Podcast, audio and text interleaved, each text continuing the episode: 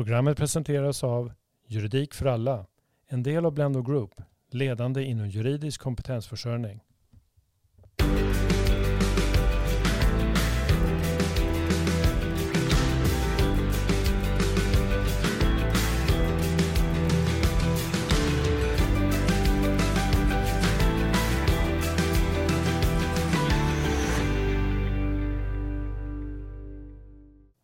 Hej alla Juridik för alla lyssnare och varmt välkomna tillbaka till en ny poddserie från oss här på Juridik för alla. Förra gången när vi hördes så pratade vi arv och testamenten och den här gången så spelar vi in en poddserie som heter Dina relationer. Då ska vi inte prata arv och testamenten, men vi ska prata om äktenskap och samboskap och andra sådana där viktiga saker som kan vara bra att veta.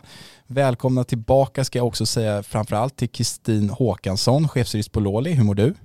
Stort tack, jag mår toppen. Jätteroligt att vara tillbaka. Kul, du är så välkommen så. Välkommen tillbaka också till Stefan Wahlberg. Hur mår du? Jag mår också bra och är också glad att vara tillbaka även om du och jag gör andra poddar här i reguljär mening. Så att vi har ju träffats och träffas. Ja, vi träffas ju jätteofta. Jätteofta. Ja, det är lite så för ofta eller? Nej, nej, nej, nej. nej. Vi, är inga, alltså, vi ska prata relationer här men vi, är inga, vi har en arbetsrelation du och jag. Eller? Just det, ingen ja, privat relation. Ingen privat relation, nej. Precis, och den här podden är precis som i den förra. Det rör sig om tre avsnitt. I det första avsnittet som ni lyssnar på nu ska vi prata mest om äktenskap. I nästa avsnitt ska vi prata mest om samboskap och i det tredje avsnittet så ska vi prata mest om de avtal och handlingar som man kan kan upprätta i relation. Så det finns mycket att lära om man bara stannar kvar och lyssnar. Men nu tänker jag att vi går rakt på sak och ställer den första frågan till Kristin. Och det handlar ju om äktenskap såklart. Och vad är egentligen ett, ett äktenskap i juridisk mening? Alltså vem kan ingå ett äktenskap? Och det finns massa frågor, men vad är ett äktenskap? Ja, ett äktenskap uppstår ju helt enkelt när två stycken personer gifter sig. Och gifter sig det gör man genom en vigsel. Det finns lite olika krav. Bland annat så ska en vigselförrättare finnas på plats. Makarna ska såklart vara närvarande samtidigt. Det ska finnas vittnen. Det ska finnas en förklaring, en vigselförklaring från vigselförrättaren då. Ja. Stefan, jag bollar över en fråga till dig. Många kopplar ihop giftermål och, och kyrka och sådär. Men rent juridiskt så kan man väl gifta sig var som helst, när som helst, hur som helst. Så länge de här kriterierna som Kristin just nämnde är uppfyllda, eller? I princip så, ja. Det är alltså en officiell, det är en offentlig eh, handling du, du, du gör när du gifter dig. Det vill säga det får rättsliga konsekvenser både inbördes mellan de här två då, som gifter sig men också till viss del utåt och därför är det viktigt att det här går till på rätt sätt. Men du nämner kyrkan, ja det är riktigt. Av tradition och hävd så har svenska, inte bara svenska utan överlag giftermål legat under kyrkans hägn och det hänger väl säkert historiskt ihop med statens och kyrkans samarbete för att värna kärnfamiljen och sådär. Och så är lagstiftning till stor del också uppbyggt fortfarande, men allt fler gifter sig utanför kyrkan.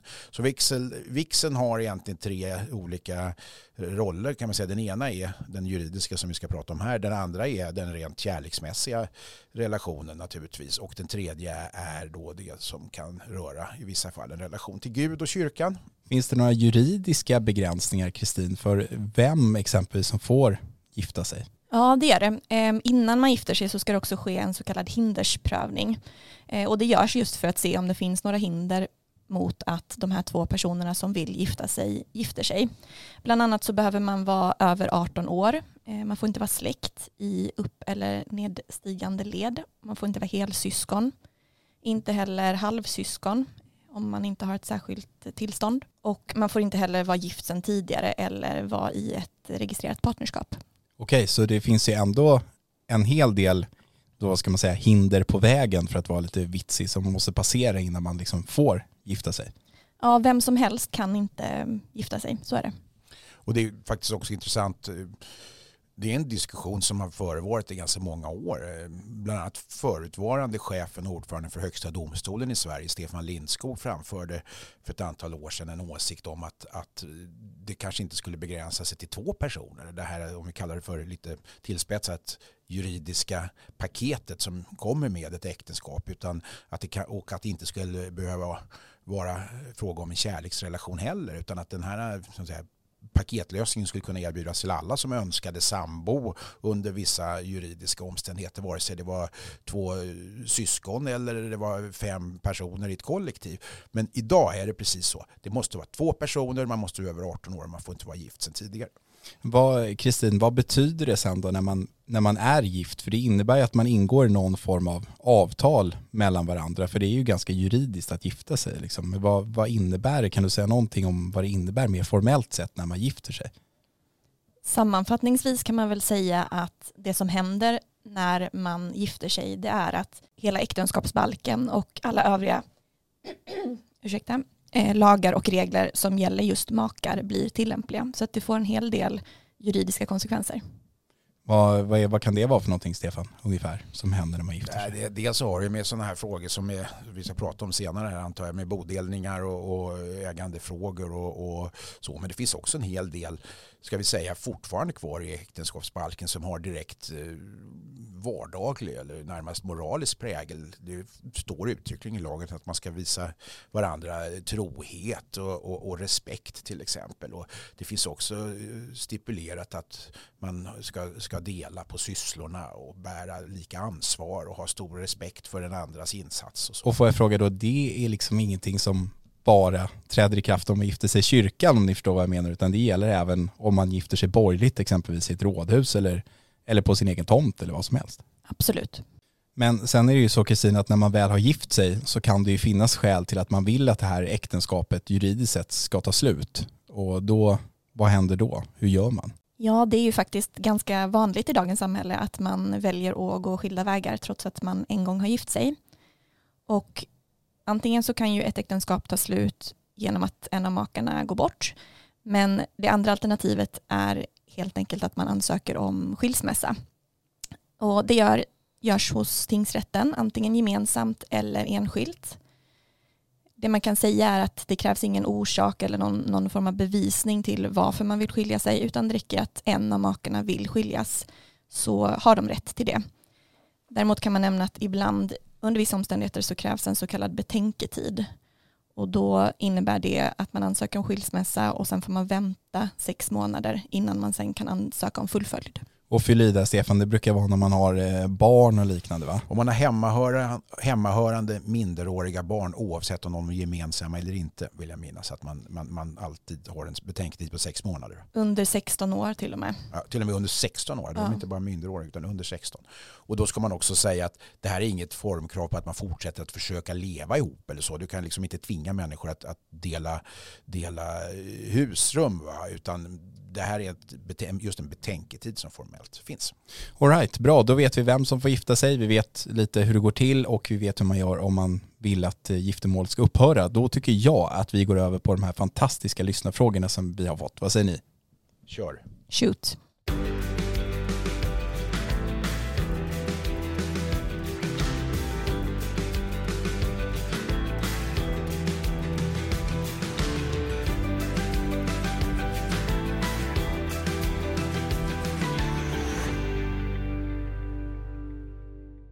Vi börjar med den första.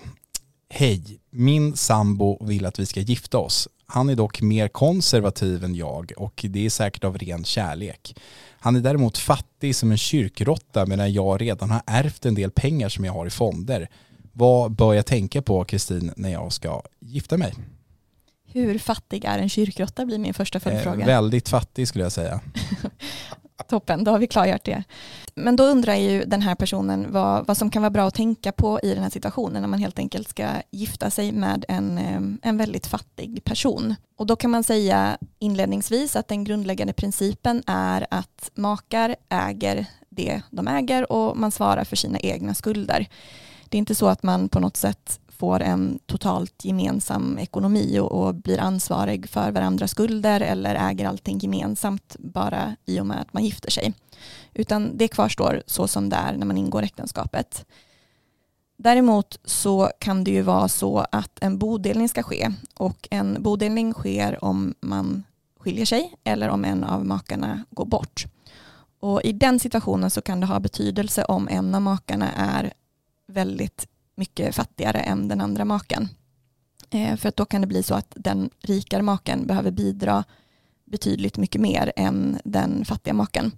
Så det som skulle kunna vara klokt att göra i den här situationen, det är ju att upprätta ett äktenskapsförord för att hålla vissa tillgångar då utanför en eventuell framtida bodelning.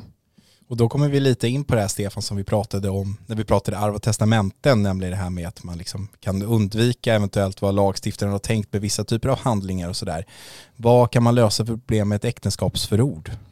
Ja, problemet har ju kusin föredömligt beskrivit här, nämligen att en är fattig som en kyrkråtta och den andra har pengar, och om man då inte vill följa de grundregler som faktiskt finns enligt, enligt lag och utan frångå dem, så kan man lösa problemet att, jag skulle säga så här, framförallt om, om det här äktenskapet slutar med skilsmässa, så kan hon, för det var väl en hon i det här sammanhanget, inom citationstecken rädda en del av sina pengar som då inte utgörs av så kallat gift- och rättsgods, utan då som enskild egendom som den blir enligt ett äktenskapsförord. Och det innebär alltså att den ska inte räknas med när man gör en bodelning. Annars så är det så att om man har Om den ena har, har tio kronor och den andra har tio miljoner, så läggs allt det här i en och samma säck, och så delas den säcken på mitten, och sen så tillfaller då hälften av säcken den ena och hälften av säcken den andra. Och det vill säga, den som hade tio kronor får ofantligt mycket mer pengar. Får jag ställa en fråga till dig, Kristin? Ja. Eh, skulle du som jurist rekommendera alla att skriva ett äktenskapsförord? Nej, det skulle jag inte göra, utan det beror på omständigheterna och vad man vill uppnå. Men är det, tror du att äktenskapsförord kan vara en sån här känslig grej att föreslå om när man gifter sig? Att så här, men jag skulle gärna vilja att vi har ett äktenskapsförord, och att folk ibland struntar och skriver ett sånt för att man liksom inte vågar knappt ställa frågan om man borde göra det, för att det är inte så kärleksfullt kanske exempelvis att ställa en sån fråga. Det tror jag absolut är vanligt. Det är väl så att man kanske inte ser äktenskapsförord och generellt juridiska frågor som särskilt romantiska, och det är kanske inte det man helst vill prata om när man är superkära och ska gifta sig och så vidare. Men det är definitivt någonting man bör prata om.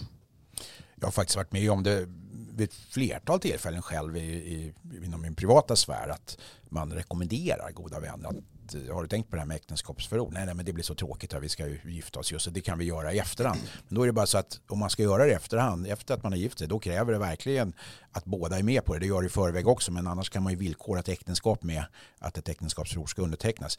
Om den ena parten efter det att man har gift sig säger, nej, jag tänker inte skriva under något äktenskapsförord, så är det ingenting som man ensidigt kan upprätta, utan då blir det inget äktenskapsförord, punkt, slut. Och det måste man inse innan, hur oromantiskt det än må vara. Va? Det vi kan nämna också lite snabbt bara, det är att makar har en viss underhållsskyldighet i förhållande till varandra som gäller under pågående äktenskap. Så är det, att den här, är det så att den här kyrkrottan då är otroligt fattig och inte har pengar eller medel till att tillgodose sina grundläggande behov, då kan det vara så att hon behöver se till att hjälpa honom med det också. Bra, då har vi svarat på den här frågan på ett alldeles lysande sätt, tycker jag, om jag får säga det själv. Då går vi vidare till nästa fråga. Här har vi ett par som är gifta, och det är en kvinna som skriver den här frågan. Hon skriver så här: jag är gift och min man och jag har i tio år haft likvärdiga inkomster på en ganska hög nivå. Nu har han gått arbetslös en längre tid och till slut fått ett arbete där han har mer än halverat sin inkomst. Han påstår att jag är skyldig att jämna ut detta. Stämmer det? Och då kommer vi nästan in på det här som du avslutade den förra frågan med, Kristin. Det verkar nästan stämma, va? Ja, precis. De här frågorna tangerar varandra lite grann, och det är så att makar har en underhållsskyldighet i förhållande till varandra. Däremot så ska förtydligas att det gäller ju ganska grundläggande kostnader och behov, så att det är inte så att man nödvändigtvis har rätt att få exakt lika mycket, eller att hon har någon skyldighet att jämna ut hans lön så att de får lika mycket lön. Utan det, det skulle ju bli aktuellt i det fall att han inte klarar av att betala hyra, räkningar, mat eller liknande. Men kan man säga då, någon av er grundläggande behov, vad är det? Är det mat, är det kläder, är det bensinpengar, är det spela på V sjuttiofem? Vad, vad, är, vad är de här grundläggande behoven? Ja, inte spela på V sjuttiofem, men däremot... Är du säker? Mat, jag är nästan säker på det.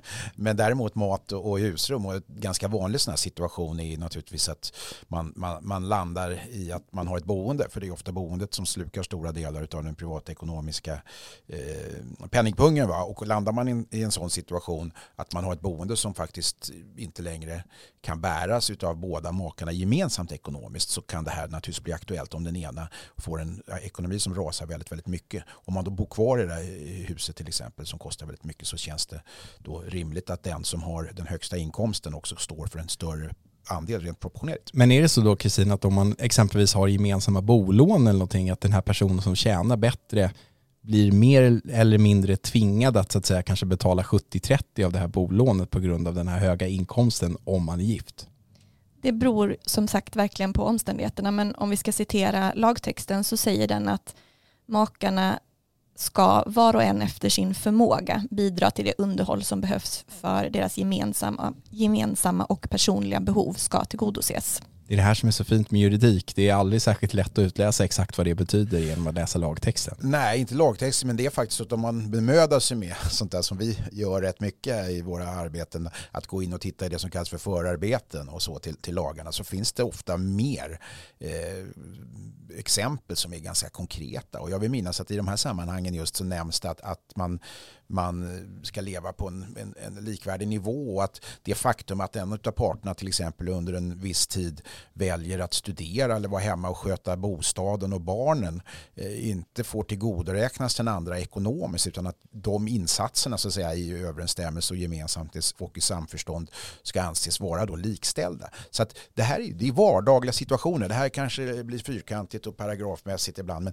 det här är lagar som är till för att människor ska leva eh, så bra som möjligt tillsammans under vardagliga former. Så sammanfattningsvis, Kristin, så kan man säga att det kan finnas en möjlighet att den här kvinnan är skyldig att, så att säga, jämna ut de ekonomiska förhållandena något. Ja, det kan man säga. Intressant att veta kan också vara att om det är så att man försummar sin underhållsskyldighet som make, så kan domstol faktiskt ålägga den andra maken att betala underhållsbidrag. Och det kan också vara intressant att veta att den här underhållsskyldigheten kan kvarstå en viss tid även efter en skilsmässa. Är det sant? Ja. Det var faktiskt intressant att höra. Alltså, kan man fortfarande under pågående äktenskap få en, en sån dom på sig? Men det är ganska ovanligt, va? Jag har inte sett det. Ja, nej, jag har faktiskt aldrig varit med om det i praktiken. Nej, men det är ju jätteintressant att höra. Bra, då tycker jag vi svarat på den här frågan också. Låt oss gå vidare till ännu en spännande fråga. Den lyder så här. Jag har fått ett oväntat arv och vill inte att min man ska kunna komma åt detta. Känner ni igen det här från den första poddserien? Ja. Mm. Hur ska jag skydda pengarna, Kristin? I första hand så kan man ju se efter om det finns ett testamente. I testamentet så kan det finnas villkor som gör de här pengarna eller arvet till enskild egendom, vilket ju i så fall utgör ett skydd. Är så inte fallet, så kan det vara en idé att upprätta ett äktenskapsförord återigen som gör arvet till enskild egendom. Och då kan nämnas att man faktiskt i ett äktenskapsförord, de kan ju formuleras på många olika sätt, men man kan formulera det som så att just arv eller då benefika transaktion, benefika, jo, benefika transaktioner som det heter lite mer juridiskt är enskild egendom. Men det förutsätter ännu en gång det jag sa tidigare, nämligen att när arvet väl är på plats så kan du inte kräva av din maka eller make att, att han eller hon går med på att omvandla det här till, till enskild egendom. Det vill säga, det du sa inledningsvis, är, är, om vi bortser från att det då skulle vara för sent när arvet väl har kommit en tillhanda, så kan man säga att det är viktigt att kanske se till att sina föräldrar, ens föräldrar och sådär, redan i sitt testamente skriver in de här frågorna. Det här var vad vi pratade om i vår förra poddserie om, om, om arv och testamente, men det, det tangerar ju det här väldigt, väldigt tydligt. För att egentligen så kan man alltså inte själv förfoga över ett arv rättsligt genom att ge den en viss status eller inte, utan arvet finns där och det är som grundregel, var Kristin, eh, giftorättsgods när det kommer in i boet, inte så? Jo, precis. Om villkor i testamentet, om det saknas och man inte har ett äktenskapsförord, då blir det ju giftorättsgods. Så egentligen finns det inte så mycket mer att säga om den här frågan, utan det ni har sagt nu är väl det som finns att säga. Det vill säga, det handlar om, om villkor i ett testamente. Har pengarna väl kommit in i det så kallade boet, så kan man inte ändra på de reglerna helt enkelt. Nej, precis. Det som kan vara bra att tänka på, som kanske är lite överkurs, men det handlar om hur man hanterar den här enskilda egendomen om den väl är enskild egendom. Och då handlar det lite förenklat om att om man sammanblandar enskild egendom och giftorättsgods, så kan enskild egendom under vissa omständigheter förlora sin karaktär som just enskild egendom. Dessutom ytterligare en liten sån här överkurspoäng som ändå har en vardaglig betydelse, det är att avkastningen utav enskild egendom faktiskt blir giftorättsgods om det inte är särskilt stipulerat i testament eller gåvobrev eller äktenskapsförord att även avkastningen utav den enskilda egendomen eller det som kommer i dess ställe, så brukar man uttrycka det, skall fortsättningsvis vara enskild egendom. Ni är sån eh, outgrundlig källa till kunskap båda två. Det tar ju aldrig slut. Varje gång jag försöker helt... avsluta en fråga här så är det något lite tillägg och det är överkurs hit och överkurs dit. Men det är bra. Våra lyssnare kommer bli välutbildade i de här viktiga frågorna. Jag tycker vi klämmer i med en fråga till här innan vi rundar av och sammanfattar. Och den lyder som följer. Min hustru och jag ska skilja oss och då påstår hon att hon har rätt till en av mina Porschar i samband med den här bodelningen. Vi har inget äktenskapsförord. Vad kan jag göra för att få behålla båda mina veteranbilar? Ja, som man själv konstaterar, eller hon, så ska ju en bodelning ske i samband med en skilsmässa. Följden av att de inte har något äktenskapsförord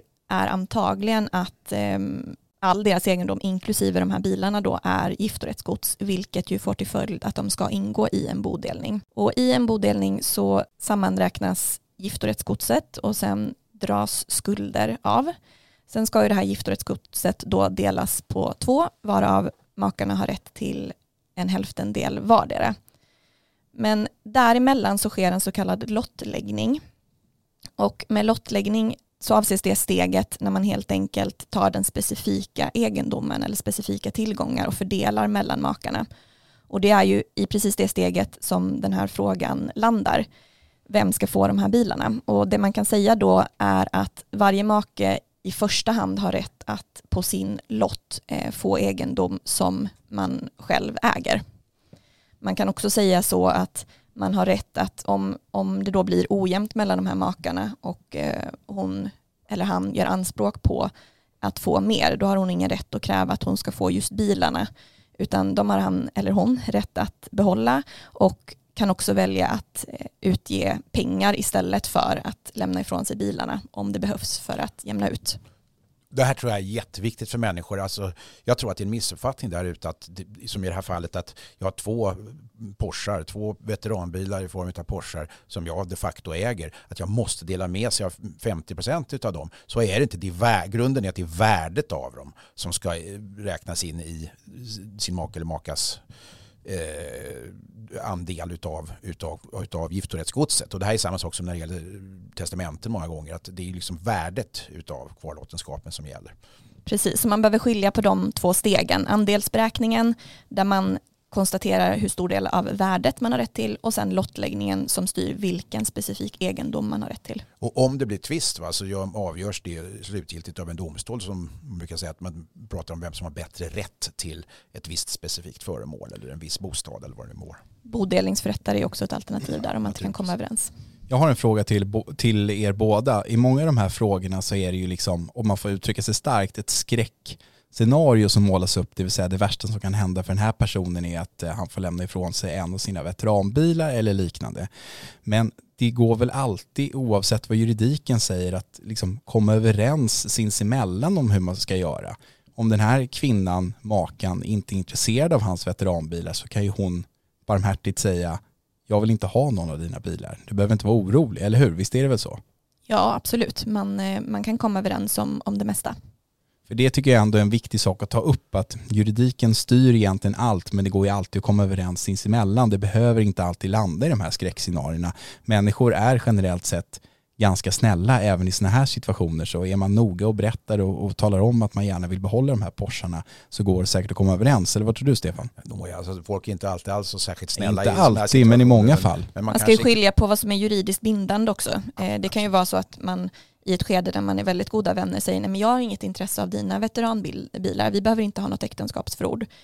Sen står man där i skilsmässan och då är det kanske inte lika välvilligt. Men sen är det som du säger, Wille, alltså du pratar om juridik och, och, och allmänt uppförande här. Faktum är att i de här sammanhangen så utgår juridiken ifrån att till exempel äkta makar som inte längre ska vara äkta makar kan göra upp om sånt här utan att det, det är i varje fall utgångspunkten. Det är samma sak som när det gäller arv. Man, man, man får dela upp de här besticken och tavlorna och vad det nu kan vara ens föräldrar lämnar efter sig efter bästa förmåga och i, i, i samförstånd. Och det är först när det inte går som man får ta till ja, mer rättsligt repressiva metoder för att någon tvångsvis ska göra detta.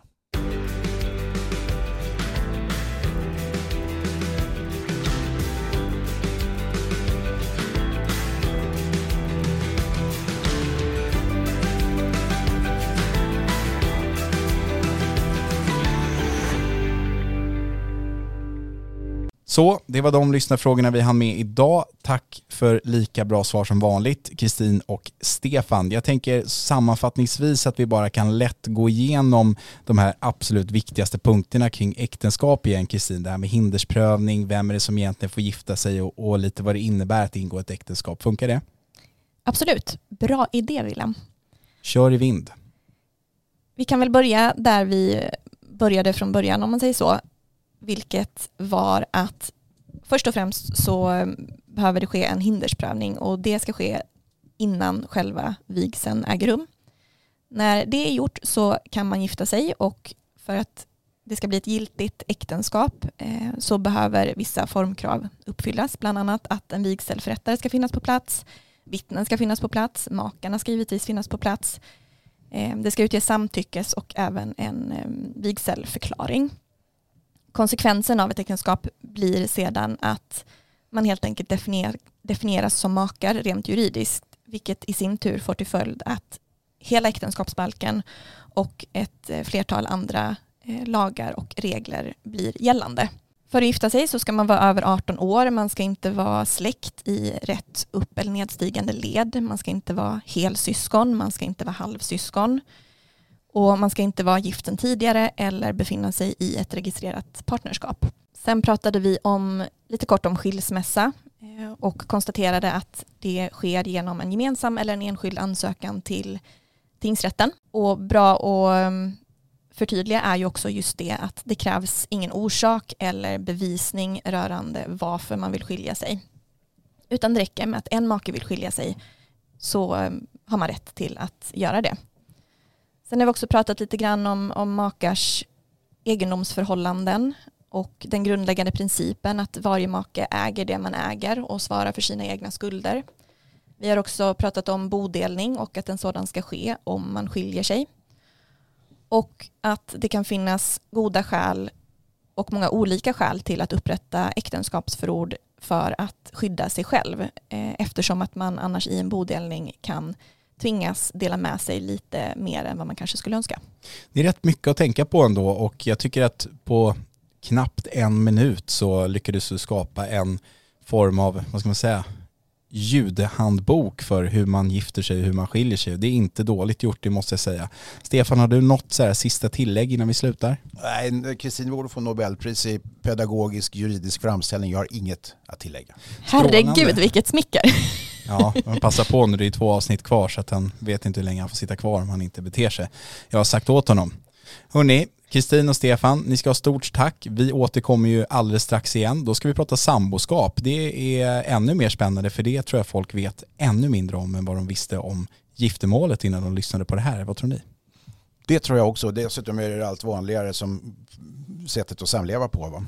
Ja, det blir kul. Vi hörs snart. Ta hand om er. Hej. Hej, hej.